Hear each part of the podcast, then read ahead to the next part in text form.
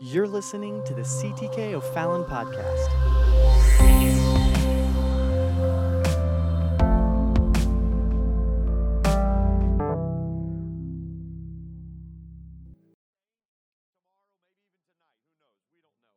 But one thing we do know for certain is God's still on the throne and His word never fails. Amen. And so tonight we are going to get into the word of the Lord. Uh, so as you are seated, I'm going to direct your attention. We're going to start with 1 Peter chapter number 1. And we're going to do a, a, Bible study tonight that I intended to teach, oh, about maybe I don't know now, five weeks ago, something like that, as, as things went. And that's the way it goes. Uh, so I have a little handout tonight. If you're not comfortable receiving a handout, that's okay. By the way, just so everybody knows, we have new hand sanitizer stations, and I see our good uh, ushers using the hand sanitizer here. Go ahead, brother, and just show them how that works right there. And uh, we've had them all around the building, but they weren't getting used as much. If you would like, if you don't want a handout, just let us. That's fine. We won't give it. But if you'd like a handout, they'll hand these out to you.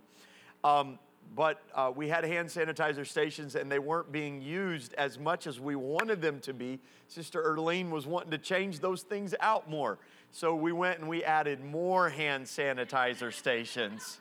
All right, so now if you notice right here at the altar, right, as you're coming up and down from the platform around, so uh, we're just we're just all about this cleanness. Amen. Praise the Lord. And so thank you for helping us out with that. Uh, we're gonna we're gonna talk tonight about the work of holiness. He is a holy God. Praise the Lord. Holiness. Amen. For those of you that were sitting online wondering what that noise was, we have it under control. So, we're talking about holiness, the work of holiness. God is a holy God, and we praise God that He is a God that saves us from ourselves, saves us from our sins. And the testimony that we have is that He transforms us, that He does not leave us the same. If God was only concerned with letting us know that He loved us and He did not change us, what kind of relationship would that be? Amen. But we praise God for the fact that He changes us. How many are thankful that God's washed your sins away? How many are thankful that God has renewed you? He's given you new life. He's given you new hope. Depression is no longer the rule in my life. I have joy unspeakable, as Peter said. Amen. I don't have to worry. I have peace that passes understanding. Those are things that take place in the Spirit. God does those things in our heart. We praise God for that. So tonight we're not going to talk about that, but we're going to talk about the work of holiness in our life. Now, for those of you that are uh, been around a little while, you know me, and I have 23 pages of notes tonight. Um, we are not even going to try to get through these 23 pages of notes in one night. So I reduced it down to three pages of notes. Amen. You're still laughing. You're still laughing. Some of you don't have faith. Amen. But I'm going to, by the help of the Lord, get through this. So that means we're going to cover a lot of territory and we're going to look at a lot of scriptures. And uh, the, the Lord's going to help us in Jesus' name be able to get through this. Let's go to First Peter chapter number 1, verses 13. Let's do verses 13 through 16. And uh, tonight I brought to the pulpit our uh, personal size, personal Concord Cambridge Bible. How many have been enjoying the, the Reading the Bible video series we've been doing online only? If you haven't caught those, you can find those on YouTube or you can find those on Facebook as well. And at the end of each little five, 10 minute video on reading the Bible, where to start, other tips like that, we've been giving away a Bible. And uh, so this is an excellent little Bible. We've given two of these away. And uh, these are awesome little keepsakes. So check those out. First Peter chapter number 1, verses 13 through 16.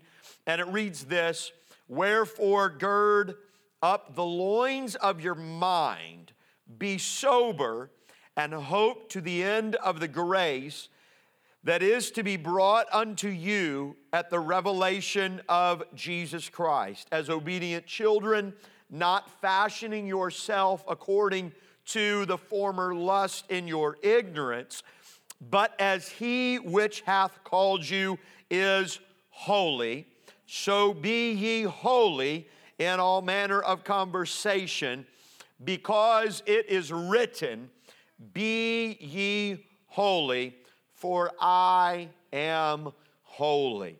And all God's people said, Amen.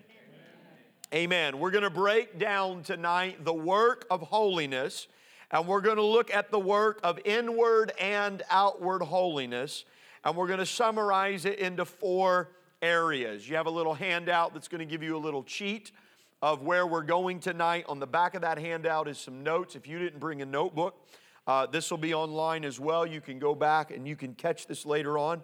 But four areas. Now, um, if you're like me, you like food. And uh, sometimes the best part of something is going to be the innermost part of that dish. So when you start around the edges, it's all right, but man, it's really when you get to the heart of that. Anybody uh, ever had a, a good pan of brownies and, and they're giving you options on which one you want to take.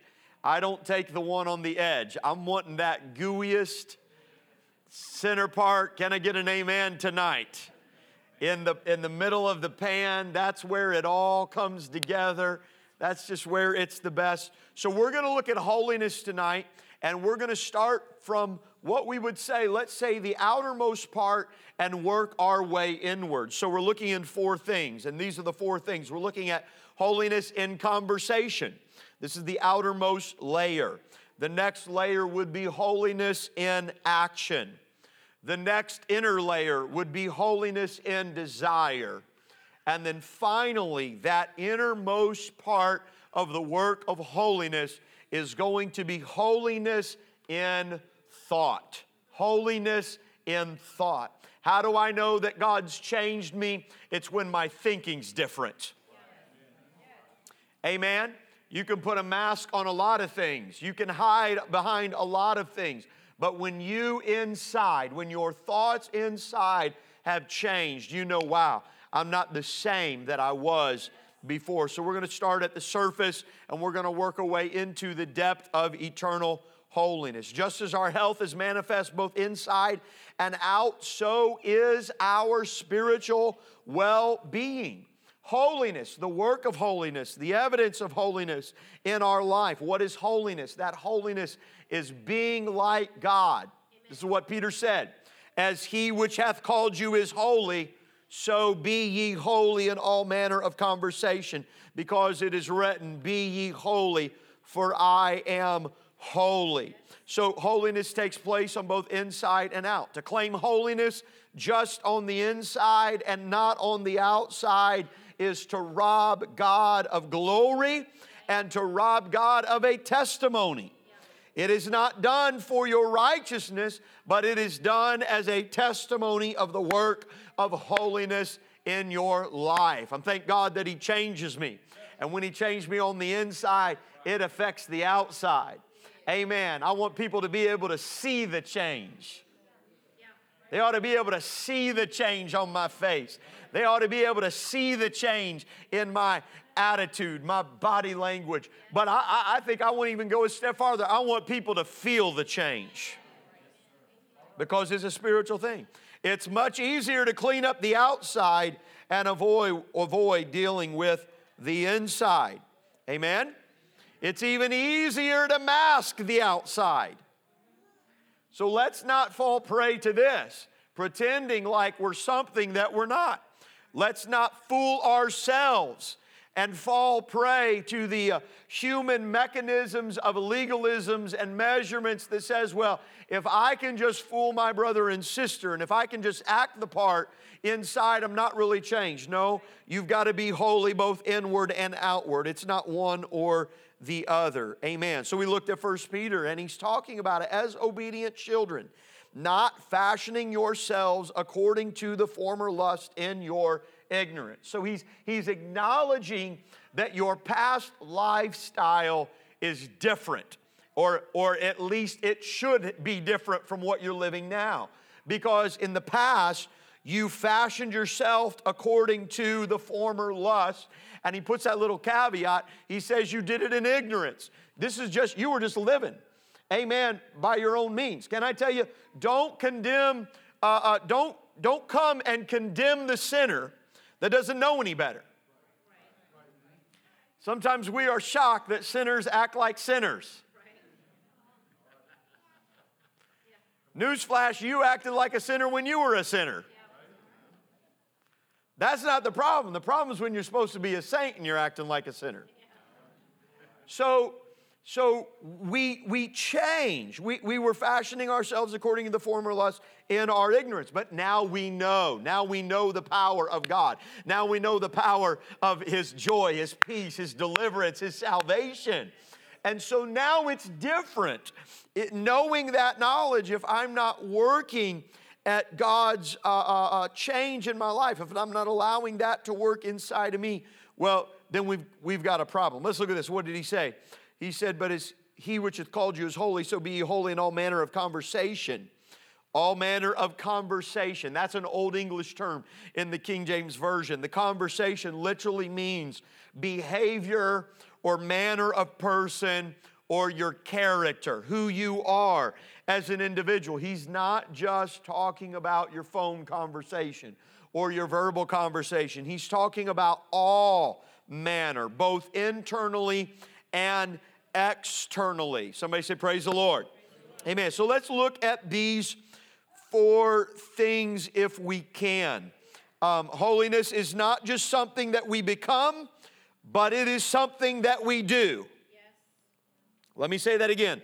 Holiness is not just something we become, meaning it is not just something that happens to us. The Bible does say that His righteousness is imputed on us. We praise God. I could never be right uh, on my own merit. I could never be holy on my own merit. Thank God that He clothes us in His righteousness. But holiness is not just something we become where I check my brain at it and say, well, it just is what I is. I am what I am. No, that's not, that's not what it's saying uh, uh, we are not saved by the work of holiness or the work of trying to be holy, but, but our work, our effort is a testimony of the change or the transformation within us. So there has to be an effort, and that's why, look at what Peter says As he which hath called you is holy, so be. Notice that, underline that, circle that if you have that in your Bible. That is a verb. Be ye holy in all manner of conversation. What is that? What is that telling me? That tells me I have a choice. I can choose to be holy. Here's the beautiful thing about salvation. Before Christ, you didn't have a choice. You were just a sinner. You were messed up. What does the Holy Ghost do? It brings power. What does that power do? It gives you the ability to choose. Amen. To say, I'm not going to be a slave of sin. I'm not going to be a servant of. No, I don't have to do that anymore. Before I was subject to that. But because of the blood of Jesus Christ on the cross, now I can say no to sin. I can say no to unholy things. And we praise God for that. Amen. Amen. So praise God. Thank God for baptism in Jesus' name, where you you make that uh, uh, where you make that decision for the Lord and you enter into covenant with God, but you need to be filled with the baptism of the Holy Ghost. Why? Because that's that supernatural spirit that gives you that ability, amen, to overcome sin. So, holiness is something that God does to us. Amen. He washes all of our sins away and He fills us with His Holy Spirit. And when we're filled with the Holy Spirit, man, it's a change in our life. So that's supernatural, something we cannot do. But then now living a life continually in the fellowship with the Lord, he says, Be ye holy in all manner of conversation. So now he's letting us know that we have the ability to turn it off. We have the ability to shut down the Spirit of God. We have the ability to push God back out of our life and say, No, God, I don't want to do that anymore. And so that's what Peter is admonishing us to do. So holiness is not just something that happens to us or something that we become, but it is also something that we do. So let's look at the four things of holiness. Number one, the first thing is holy holiness in conversation. And that conversation is our behavior or it is our manner, if you will. Now, I'm going to cover, I could speak on this two parts under conversation. I don't know if this is in your notes, but two parts on conversation. The first is verbal communications, and the second is nonverbal communications. Is that on there? Okay, so verbal communications and nonverbal communications.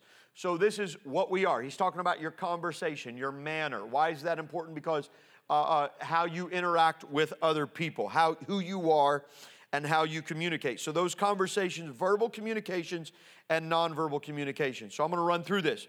Let's first go to the book of James, chapter number three. Verbal communications are what? The words that we speak. Now, uh, in today's technologically advanced wor- world, words are not just words that we speak, but there's the technology of writing, there's the technology of transmission of words. So, this does not just include the words that come out of your mouth, this includes the words that come out of your thumbs. Okay? So, your hands speak a lot. You know, your words, wherever those words are going text, social media, wherever else. So, James says this in, verse, in chapter 3, verse 2 For in many things we offend all. And then he says, If any man offend not in word, get this, the same is a perfect man and able also to bridle the whole body. Now, James is going to go on in chapter 3 and talk about the tongue, the power of the tongue. I'd encourage you go back, do a devotion, read that, study that, pray that. Um, but James begins the whole passage on the tongue or language speaking with the mark of perfection. And he says, A perfect person is someone who does not offend at all. I would dare say tonight that there is no one in here that has not offended somebody with your words at someone in your life. In fact, I could maybe say there's no one in here that hasn't offended somebody with your words in 2020. I might even be able to say there's nobody that's offended anybody with your words in here, maybe in the last month. I'll stop right there. and we say that to illustrate, wow, how true it is. But I believe that the Holy Ghost is powerful enough if we will be in surrender and right relationship with God that God can anoint our language. We do not have to offend people. I do not say that to say that there's no hope for us. I say that to illustrate how often our flesh rises up to offend other people. But when I know, amen, that I'm full of the Holy Ghost, it's not when I lay my hands on the sick and they recover. It's not when I speak in other tongues. Amen. But it's when my language is no longer seeking to offend people out of my pride and my selfishness and all of that other stuff. So, the measure, one measure for holiness in your life in the outward layer is do I offend people? That's one thing right there. So, we have to speak right. Oh, I wish I could go. Let me just throw out some scriptures for you to chase down on your own. Speaking right, 1 Timothy chapter 4 and 12. Speaking pure, go to Ephesians 4:29. Let no corrupt communication proceed out of your mouth. Amen. Hallelujah. Sowing discord. You could look at Proverbs 6, 16 and 19. Cursing. You could look at Romans chapter 12 and 14. And vanity. You could look at James chapter 1 and verse 26. I wish I had more time to deal with that, but that's a beautiful uh, uh, thing for us to study and pray for and hope that God would help us with. So that's the outermost layer. When the Holy Ghost is at work in your life, amen that's one of those things that ought to change. The second thing we go to is not only verbal communication, but now nonverbal communication. And within the point of nonverbal communication, we have two points. And the first is holiness in attitude, and the second is holiness in representation. We're talking about the outer layers working our way in, where holiness begins on the outside and works in. In the outside, you're going to hear our, our, our words that we speak, the conversation. Those are spoken intentionally. But so much of communication takes place beyond words and beyond language. We can walk into a room and we can never speak to somebody, but we can communicate with them. We can uh, uh, uh, have interactions with people that do not know us and with people that know us, amen, never having to open our mouth. Holiness and attitude. Let's go to Psalm chapter 51 and verse 10. And uh, they're going to put it up on the screen. If you could help me, thank you. Create in me a clean heart, O God, and renew a right spirit within me. I love to pray Psalm 51. I'll go to Psalm 51, I'll open it up, and I will use it, and I will pray the verse and then pray it and elaborate a little bit. I don't know how many times I've done this in my life, often. Create in me a clean heart, O God, and renew a right spirit within me. My words can be saying the right thing, but my spirit can be wrong and communicating the wrong thing. Somebody say amen. Amen. amen. It's not always what you say, sometimes it's how you say it. And it's the attitude, the spirit that you have, it's the body language there that's communicating that. Let that not be one of pride. Let that not be one that's self exalting. Let that not be one that's offending another. Do we offend others?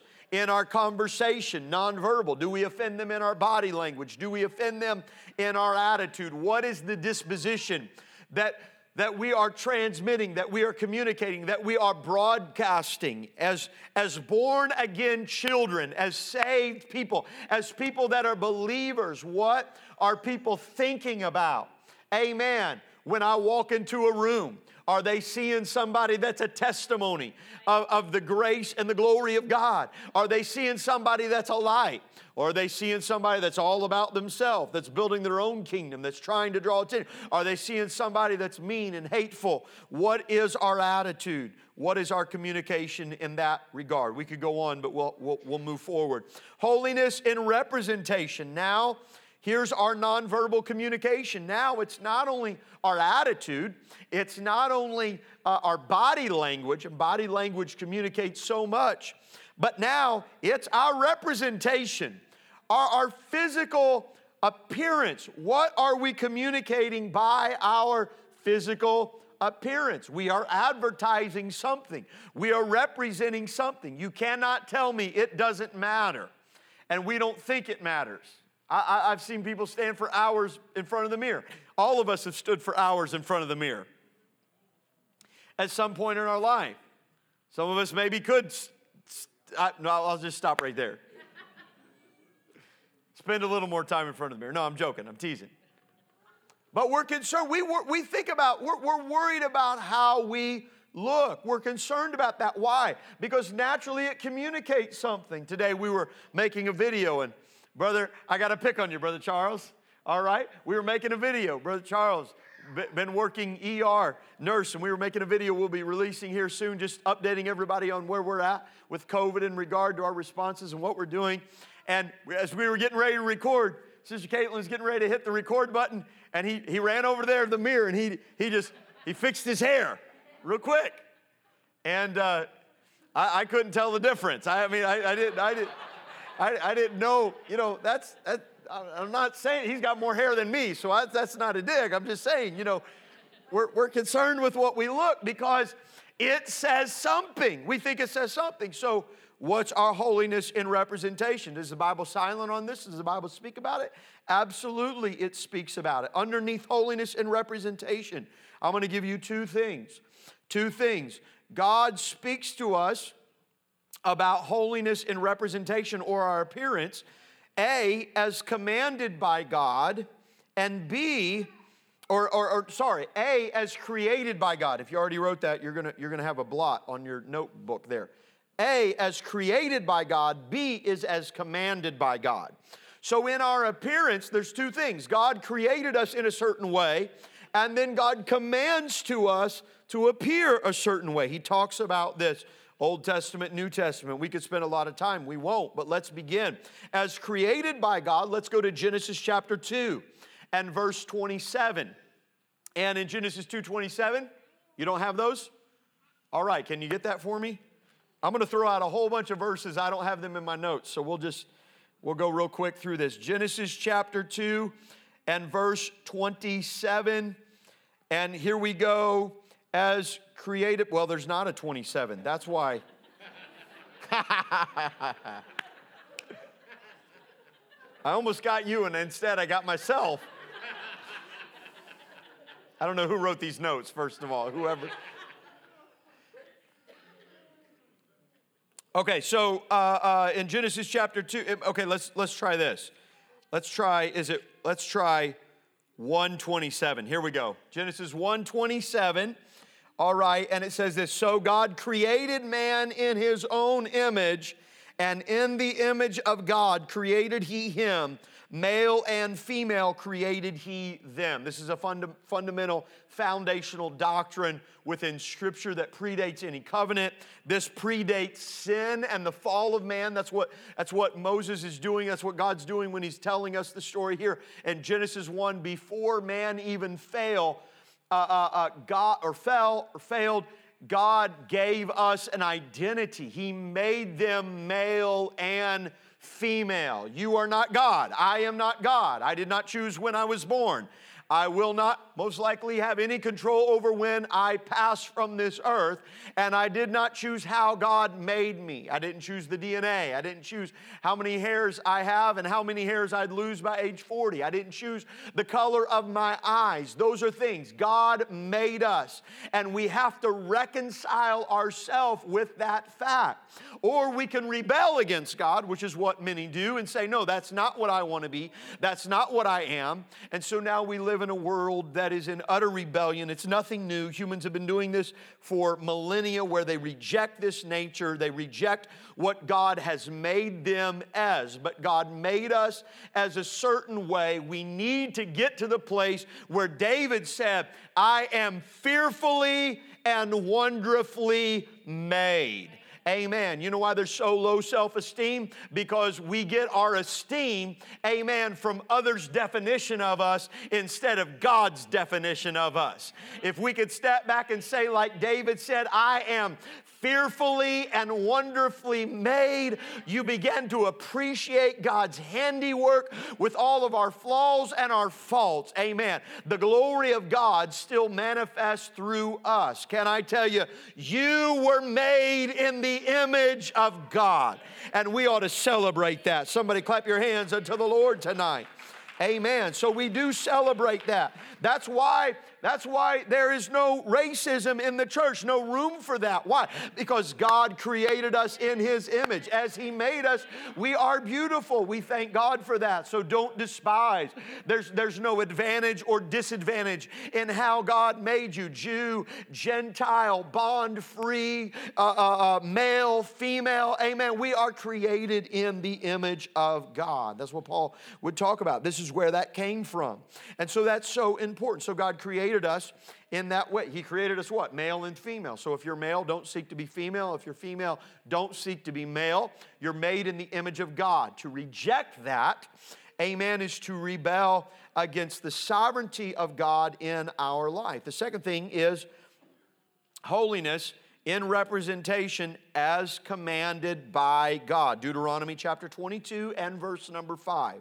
Let's go to Deuteronomy chapter 22 and verse number 5. They have that one. That one's actually in the Bible. The woman shall not wear that which pertaineth unto a man, neither shall a man put on a woman's garment, for all that do so are an abomination unto the Lord thy God. This is just one verse, but uh, as commanded by God, under this section, there are two parts, two principles concerning our clothing that the Bible talks about.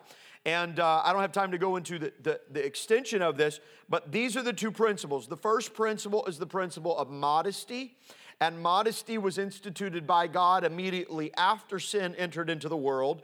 The second principle is the principle of distinction. And the principle of distinction, as we already referred to, was instituted by God even before sin entered into the world. So, in our appearance, it's as created by God and it's as commanded by God. Commanded by God is distinction. Uh, our appearance ought to be distinct. God wants men to look like men and women to look like women. He doesn't want us to blur that, to hide that, because it's representative of the glory that God has for us.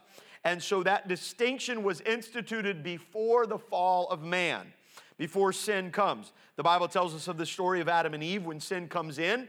The Bible says that they were naked and now they were ashamed. They knew that and there was shame. The Bible uses that word shame comes upon them once sin comes. Before sin, they were clothed in innocence. They were naked and not ashamed. And so afterwards, immediately when sin comes, something happens. There's a whole lot of things that happen. But Adam now is aware of his shame, and what he does is he seeks to cover himself and he covers himself with fig leaves. There's a Hebrew word there that's translated apron, but it was literally just covering those private parts of humanity. God shows up, and Adam and Eve were hiding. And what does God do? God, in that scene, you can go back and look at it and study it, says, No, your covering is inadequate. Inadequate. That's not appropriate. And so, God, then, the Bible says, has a sacrifice and he clothed them and he covered them. And if you go back to the old Hebrew word that's translated there, you'll understand that when God clothed them with a coat, that was represented. Every Hebrew scholar would acknowledge that that coat was a covering that covered their, their whole torso, that covered their, their body. It covered not only the central regions, but their thighs as well. And so their nakedness was covered. And God says, This is how you are to dress. So when God sends them out before uh, uh, humanity goes on, He's already given them a distinction from that. That's unpacked in the Old Testament and in the New Testament multiple times. And I know sometimes people uh, uh argue over technicalities, but you will never get outside of these principles being in Scripture the principle of distinction and the principle of modesty. It's no accident that our culture today is, is, is undressing, undressing. And we're undressing as a culture back to not only the standards of Adam and Eve while they were hiding, but sometimes, in some cases, worse than the standards of Adam and Eve when they were hiding. Amen. And God tells us, even before there's a covenant, before there's a law, so, for all those people that say, well, that's in the law, that's in the Old Testament, we're not under the Old Covenant, well, neither were Adam and Eve under the Old Covenant. They were just trying to run for their lives. And God says, here's how you're going to survive, cover it up. Everywhere else throughout Scripture, when nakedness shows up, nakedness was always, or uh, let's say idolatry in the Old Testament, pagan idolatry was always uh, associated with nakedness. So when the children of Israel come out of Egypt, and this isn't in my notes, so I'm adding time here to the clock. Help us. I don't know if we'll get through page three. But when they came out of Egypt, Moses goes up. We don't know where he's at. He's been gone 40 days. He's been gone all this time. Maybe, maybe God took him. So let's build an idol and let's go worship a God. It's the most foolish thing they could have ever decided. And their worship, what was their worship at that golden calf? What did it look like? What did it include? It included immorality and it included nakedness, it included idolatry. So people could say today, well, we don't have idols in America. I would challenge that and say we probably have more idols than ever, self being number one. And so, what are we talking about? You say, well, preacher, I don't, I don't like that. I'm not comfortable with that. Well, this isn't about what we like or what we want. This is about being holy. And I'm going to tell you, I love, I love the joy and the peace that God's given me too much. I love the deliverance and the salvation. I'll take whatever He tells me. Whatever He's advising me is going to be the best thing for my life. So be ye holy, Peter says in all manner of conversation. Let's go to the second thing. Oh, this is good. The next layer, we're talking about, we talked about conversation, but now we're talking about holiness in action. The next layer, holiness in action. I'm going to give you six points. Do you have those six points on the outline there? Okay, great. This is going to help. This is going to help your handwriting. Six points here. Let's go first. First Peter chapter 2 and verse number 12. Are we good, Brother Brandon, back there? All right. First Peter chapter 2 and verse number 12. Uh, go ahead. I'm, I'm waiting for you.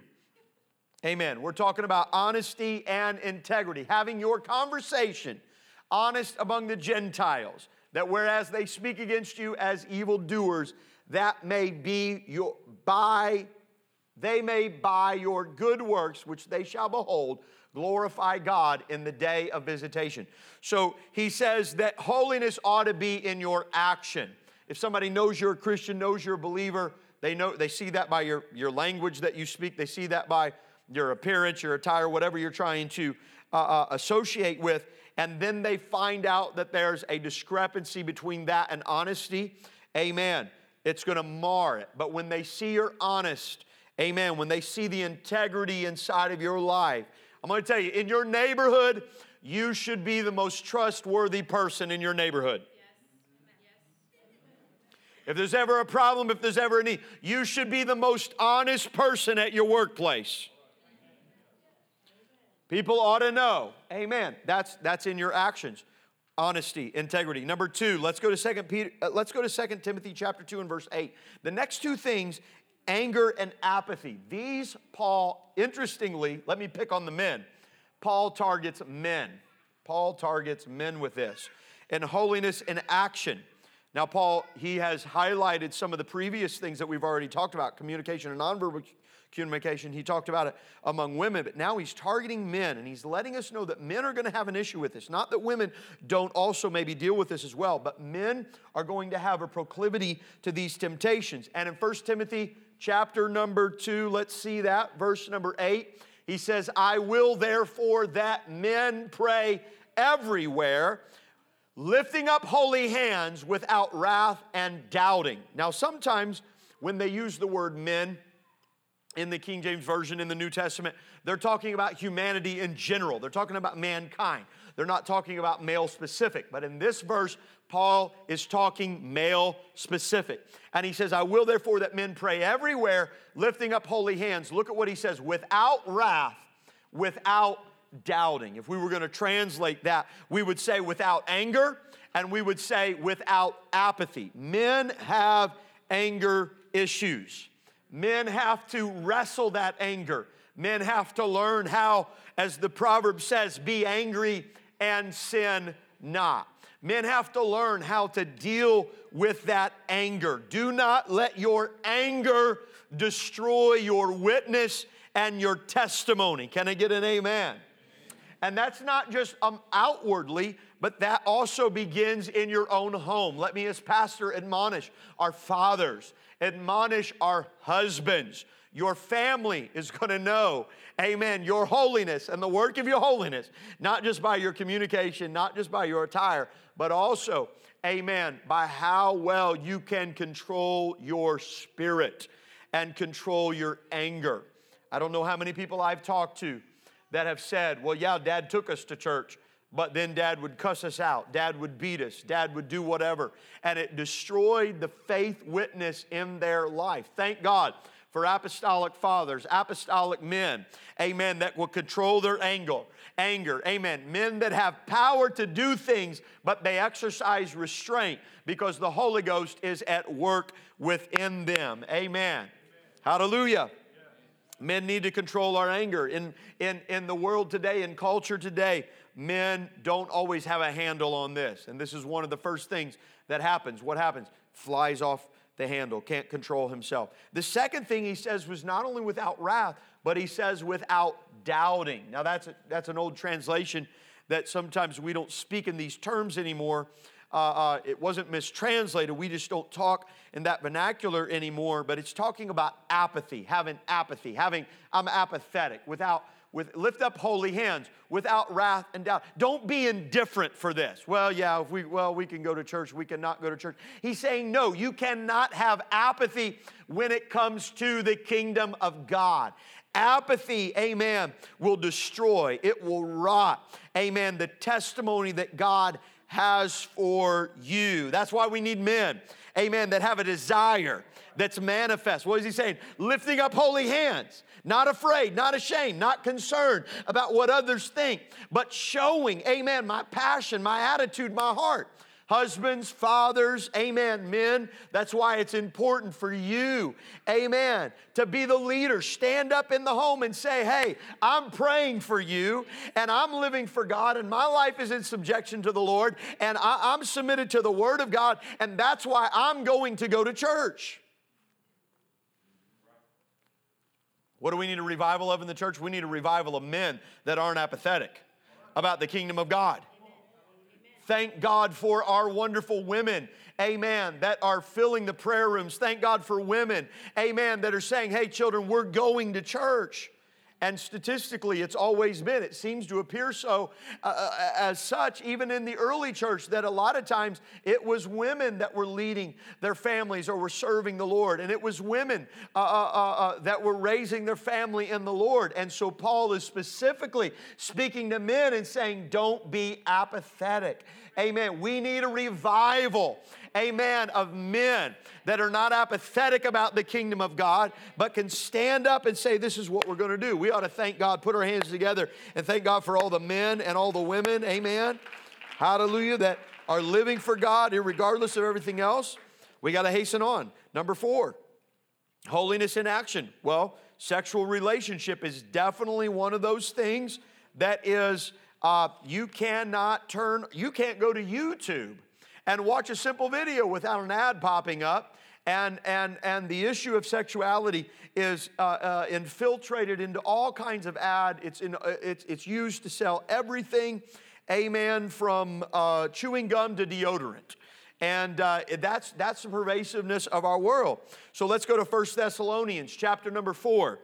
1 Thessalonians chapter 4, 3 and 4. For this is the will of God, even your sanctification, so Paul is tying this to sanctified holy living, that you, that ye, that's the plural you, should abstain from fornication, that every one of you should know how to possess his vessel, that's his body, we are the vessel of the Holy Ghost, in sanctification and honor. I want you to make the connection that Paul says how you live your life uh, has everything to do with sexual, uh, uh, with sanctification. The sexual aspects of your life has everything to do with sex, uh, sanctification and holiness. That is why the attack of the world is so strong against this. Amen. Let me read a quote from. Uh, by the way, these 23 notes, we did a series back in 2016 called Be the Light, the Work of Holiness. It took five weeks. So I'm skipping through a lot of good stuff here. But I want to read a, a, a paragraph that I had written on this. And so here it goes We are created by God as sexual beings, not only for the purpose of procreation, which is continuing the wonder of God's power by continually giving life. That's a miracle every time. Uh, conception takes place, but also for the blessing of human relationships between male and female within the sanctuary of the covenant of marriage and for the strengthening those bonds of love for security, for emotional release, and for pleasure therein to only be realized through love and selfless giving, serving one another in mercy and grace, and hereby teaching us the love of Jesus Christ toward the church. Here it is proper biblical sexuality is a holy thing. And to change redefine, pervert, alter what God has established is an unholy thing. So any any uh, uh, uh, sexuality outside of the biblical definition of marriage is an unholy thing. And as the wise man wrote, he, uh, uh, uh, uh, you, you, play with fire, you're going to get burned. Can a man take fire into his bosom and not be burned? He used that analogy with a man that would be flirting with uh, uh, an adulteress, fornication and adultery. Can I tell you, if you do anything outside of what God has prescribed, you're playing with fire and you will it will burn you it will destroy you it will it will hurt you it will mess you up. Now, thank God for grace and mercy at the cross. Thank God for healing. Thank God for renewal and restoration at the cross. But, but um, sexuality being perverted in this world will mess you up. It will mess you up. So, God's way, and Paul says, this is your sanctification. It's got to be this way. So, sex was intended, by the way, this was not man's idea, God created it. So, for a long time, we, we would not talk about the issue of sexuality, we would not talk about sex. And I don't believe that we talk about inappropriate things among people. Uh, uh, uh, mixed company. We, we, shouldn't talk about inappropriate things anytime, but we don't talk about things to destroy people's innocence. Let me put it that way. However, there is a whole book in the Bible dedicated to sexuality. This was created by God. This was, this was God's idea, and it is, it is a, a, a human misnomer that says this is something that's taboo that we can't talk about. God wants us to do more than just talk about it. He puts it in the Bible. We have to have a healthy concept because we haven't dealt with it. The world's come along and it's perverted it. And I'm here to declare parents, you need to talk about this with your children. That's a good place to say amen. You need to be the one informing your children about this because they're going to get informed from the world. Unfortunately, by the time they go to school now, kindergarten, they're already coming home asking questions because they're being taught stuff. So we have to be proactive and we got to teach these kind of things, amen, in the home. To change it, to redefine it, is to pervert it, is to alter it, is all unholy. So homosexuality is not permitted. Fornication is not permitted. Adultery is not permitted. Polygamy is not permitted. These are gross things that the Bible clearly speaks against.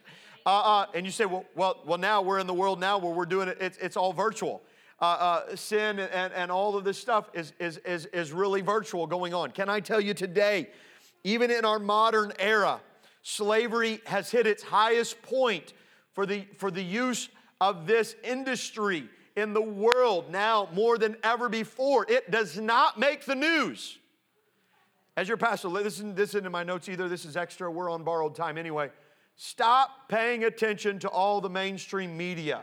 They're not telling you the whole story of everything. Now, I get news from them, so I'm not saying that that's bad. There are things, uh, uh, thank God for the weather. Uh, I, I get news from them, all that other stuff.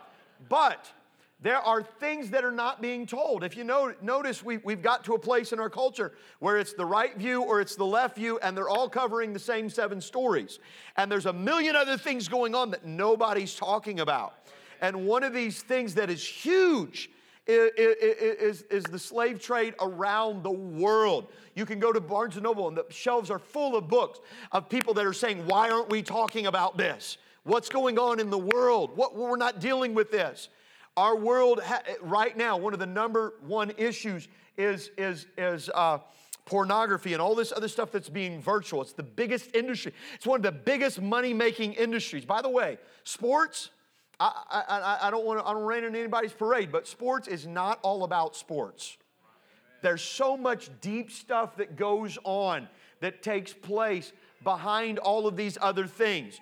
As a Christian, we rise above that. Amen. And our life has to be unspotted from the world. Somebody say amen. amen. Stewardship of the body, 1 Corinthians chapter 6 and verse 19. I can see we're not going to get out of here tonight before 10 o'clock. 1 Corinthians chapter, I'm, I'm teasing, folks. We're wrapping this up. 1 Corinthians chapter 6 and verse number 19. What? Know ye not that your body, everybody say my body. My body. Your body is the temple of the Holy Ghost, which is in you, which ye have of God, which means it's not yours, you didn't create it, and ye are not your own. You have the Holy Ghost of God. You didn't create your own body. It all belongs to God. It all belongs to Him. So you are required to be a steward of your own body. Now, we get sick, things happen, viruses, sickness. We're praying for those right now. There's things that we can't avoid, but there's also things that we can bring upon ourselves. And so the Bible talks about good stewardship in our body. So there's certain things that we refrain from. There's things the Bible talks about abstaining from. Don't mark your body. Don't mar your body. Don't, don't turn your body over to, to symbols of paganism. Don't, don't uh, don't alter your body. The, the uh, uh, uh, uh, prohibition against inebriation was that it perverted your way, it perverted your judgment. Don't, don't get drunk, don't get high, don't get to a place. That's why we would talk about that. People say, well, that's not in the Bible. No, it is in the Bible. The Bible talks about not altering your judgment. God gave you judgment. Don't, don't blur that. Don't distort that. Don't mess that up just so that you can achieve a, a pleasure for a moment. How, what vanity is that? It's not sustainable. So you have to have stewardship of the body. And then number six, finally, abstinence of evil works. Abstinence of evil works. And everybody said amen. First Thessalonians chapter 5, we'll end with this. Chapter 5, and we'll come back next week we'll have to finish this next part. First Thessalonians chapter number 5, verse 22. Abstain from all appearance of evil. Abstain from all appearance of evil. It didn't say abstain from all evil. That's understood. Not only do you abstain from evil, abstain from the appearance of evil. What does that mean? That means don't allow yourself to have the appearance of evil. That means in conversation, verbal, nonverbal. That means in representation. That doesn't just mean in person, that means all the time. Don't appear to be evil. Amen. Say, well, well, it's just a picture on social media. Well, that's still communicating something. Abstain from the appearance of evil at all time. Don't let your good be evil spoken of. And the very God of peace sanctify you wholly. And I pray, God, here it is, your whole spirit and soul and body be preserved blameless unto the coming of the Lord Jesus Christ. Faithful is he that calleth you, and also uh, faithful is he that calleth you, who also will do it. God's going to sanctify you. Go back to verse 23. He said, I pray God sanctify you body. What is it? He said, your whole spirit and soul and spirit or body, body, soul, and spirit, everything. God completely. He wants to make you holy in every way. So we're talking about the outside and we're working our way in. So we talked about conversation, we talked about actions. Next week we'll come back. We'll talk about desire in desire, holiness in desire, and holiness in thought. That's the innermost part. That's the innermost part. These are the easier things outside that we talked about. Now, sometimes you say, well, that's easy. Well, yeah, sometimes you have to make hard decisions, and sometimes you really have to subdue the flesh. But those are the easier things that we talked about. The harder things is, is, is, is altering your, your heart, your desire, your appetite. What's my desire? And then alter your thoughts. But that's where God wants to work inside of your life. Amen. I don't want to think the way I used to think, Sister Brooks. I, I don't want to even think the same way I did. I, and, and you know you're changed when you see something and, and wow, instead of responding this way, now I go to the Lord in prayer. Or I hear something that would have devastated me, but now I'm responding in faith and I'm not worried about that. I know even health in my spiritual walk with God, I know when it rises and falls by how I respond to things. Yeah. Amen. I may really get to preaching next Wednesday night um, because, you know, uh, what do they call it? What do they call it? Uh, uh, when, you, when you're driving, you have a road rage. Thank you. Praise God. You know the Holy Ghost has got a hold of you when, when your road rage is gone. Praise God. Amen. Stand together with me tonight. Amen. Do you love the Word of God? Come on, isn't this good stuff? Well, this isn't good stuff because I didn't come up with any of this. I found all this in the Bible, folks, just so you know. I don't want you to think that I made this up on my own. I found all this stuff in the Bible. This is good stuff. And we take this injustice in our heart. And I'm going to tell you, when you live by this, there are blessings that come, there are rewards that come. Amen. From letting God work inside of your heart. I thank you for being in the house of God. I thank you for loving the Word of God. We need more of the Word of God in our life. And if you have fallen in a place where you say, man, that was touching me tonight, that was convicting me tonight, that happens to me all the time. I want to say you're in a good place. You, that's where you just open up your heart and say, Lord, help me help me, change me. God, let me, and if I fall and I stumble, then I come back and say, God, help me do better. God, lead me, show me. And I'm going to tell you, His grace is sufficient and His love is everlasting. Amen. Can we lift our hearts toward heaven today? God, I thank you tonight for your word. I thank you for the blessing of the Holy Ghost the Spirit of God that we feel. I thank you for every testimony of change and transformation. I thank you, God, for every person that is not what they used to be, God, but we are new creatures in Christ Jesus. God, you have lifted us up. God, you have blessed our life, Lord, in so many ways. And I pray that our desire, our heart, God, would be to follow after your word. God, let us be holy as you are holy.